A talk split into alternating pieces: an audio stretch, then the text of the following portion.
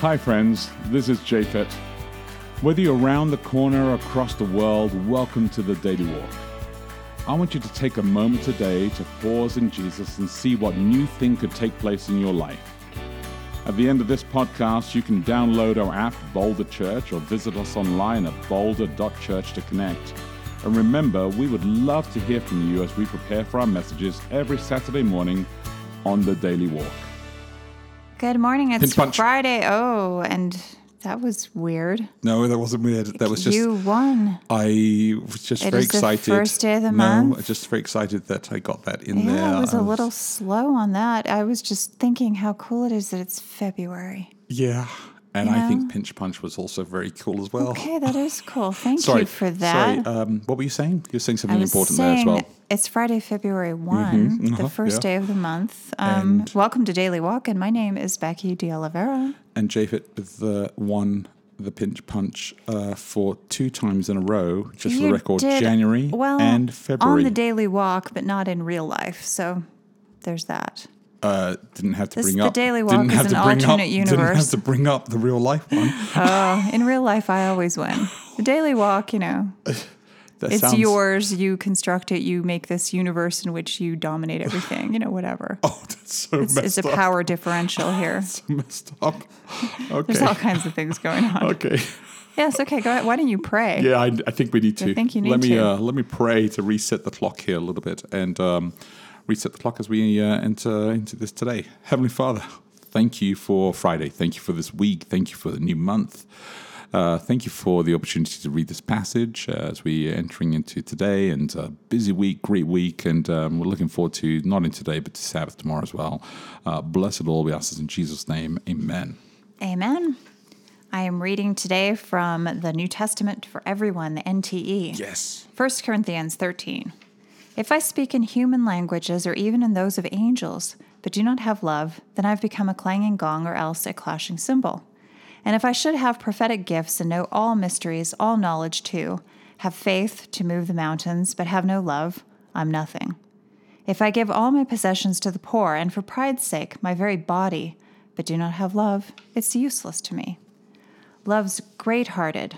Love is kind, knows no jealousy, makes no fuss, is not puffed up, no shameless ways, doesn't force its rightful claim, doesn't rage or bear a grudge, doesn't cheer at others' harm, rejoices rather in the truth.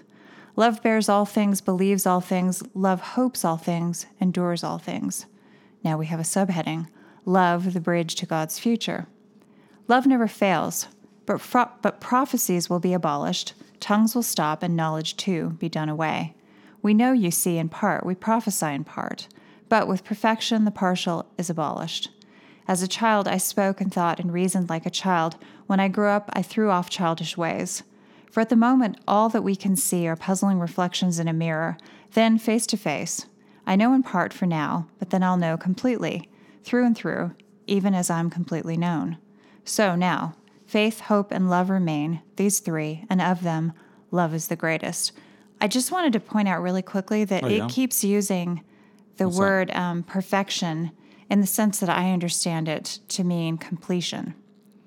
Because Mm-hmm. I've, I've read this quite a bit and I think that it makes a lot of sense. And in language, like the perfect is, as opposed to the imperfect tense Oh, refers to whether an complete- action. I'll know completely. Yeah, I'll know completely, completely- or but with perfection, the partial is abolished, right? So Mm. perfection seems then to be the opposite of partial, being complete. So I think that always when we think about perfection, we think that it means to have no faults, and I think that it means to be complete or to be finished. That that's what com- perfection means, especially in the Bible when God talks about it.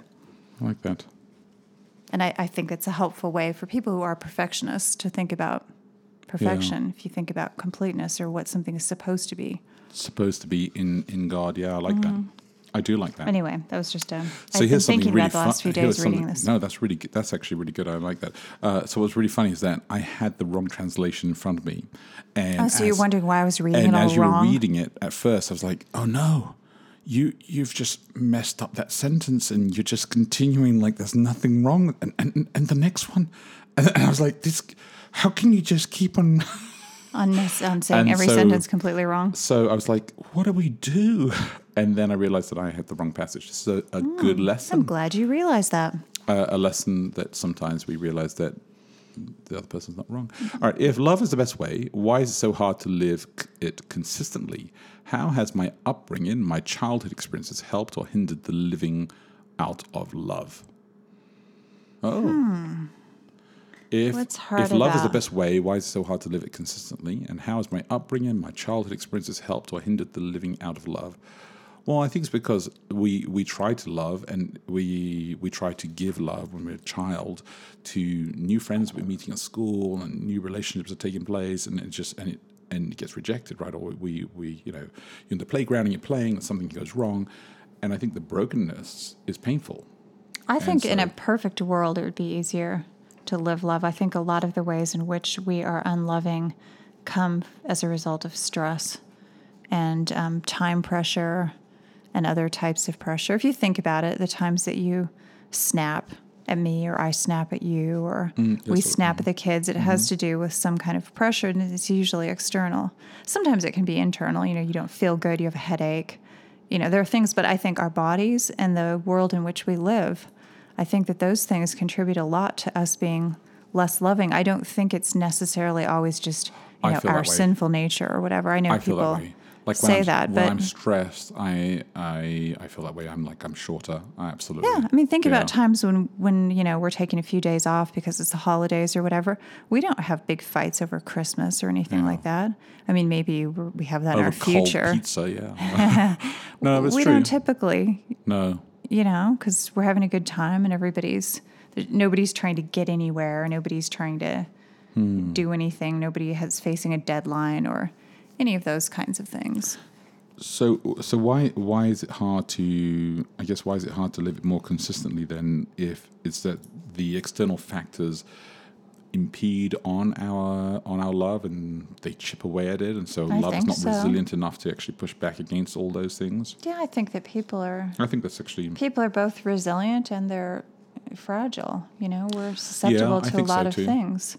You think about the way, so recognize recognizing that is actually very important. yeah, and actually maybe admitting um, admitting that to each other is also important as well um, and admitting that uh, well, and recognizing that, admitting not just that you, if you if you know that you snap or are not loving because of these things, Yeah. you can assume that the same is true for other people. Yeah. So then you judge them less harshly. I think any excuse you give yourself, you have to give it to everybody else. Yeah. Like you don't just get a free pass that nobody else gets, right? yeah. No i think that's i think that's true as well. I think i think the thing is about love is that we all desire to have this consistency of receiving love.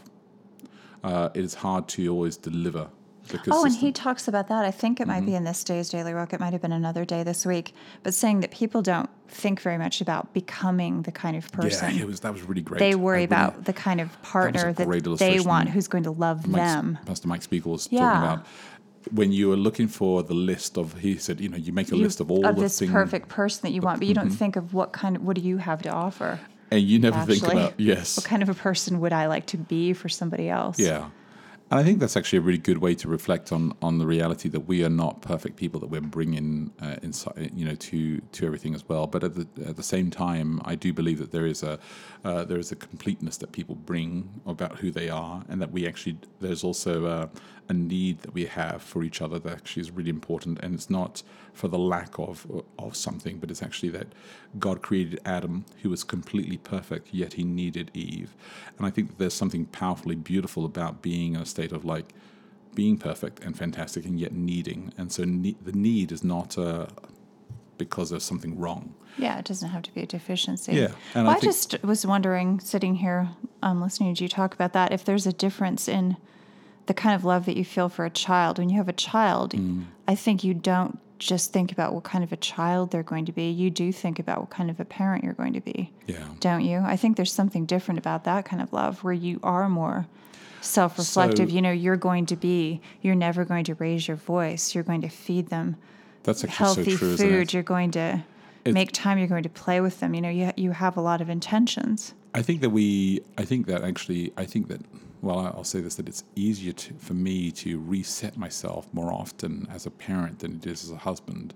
Like I constantly am trying harder, putting more effort into like, am I a am I doing more as a father, better as a father? And I sometimes think, well, you know, and I think it comes back down to that thing about taking things for granted that are, Well, I going think well. in a way and so that makes sense because the person that you're married to is an adult. I mean, they're a, should Yeah, be a functional person in many ways, whereas your child from the beginning is not. You you recognize their dependency. But a healthy a healthy relationship always grows, and a Yeah, healthy relationship always takes effort as well. And so it's it's about putting effort into all those areas at the same time, which is something really important. well, So do you think it's also partly biological that your children are biologically yours, whereas the person that you're married to is no relation to you? You hope, Well, yeah, theoretically, they're not. yeah. Ancestry.com is going to probably reveal all kinds That's of, why I- or I gotta- the, or the what is that test. 23andMe? yeah, I gotta take that test. are you still planning to do that? Someday I am. We were just having a big debate about that in research ethics. I know. I, I still want. I still want to do it. I'll, I'll let you know that most of the research ethicists that I know are not in favor of Mm-hmm. this sort of thing. Mm.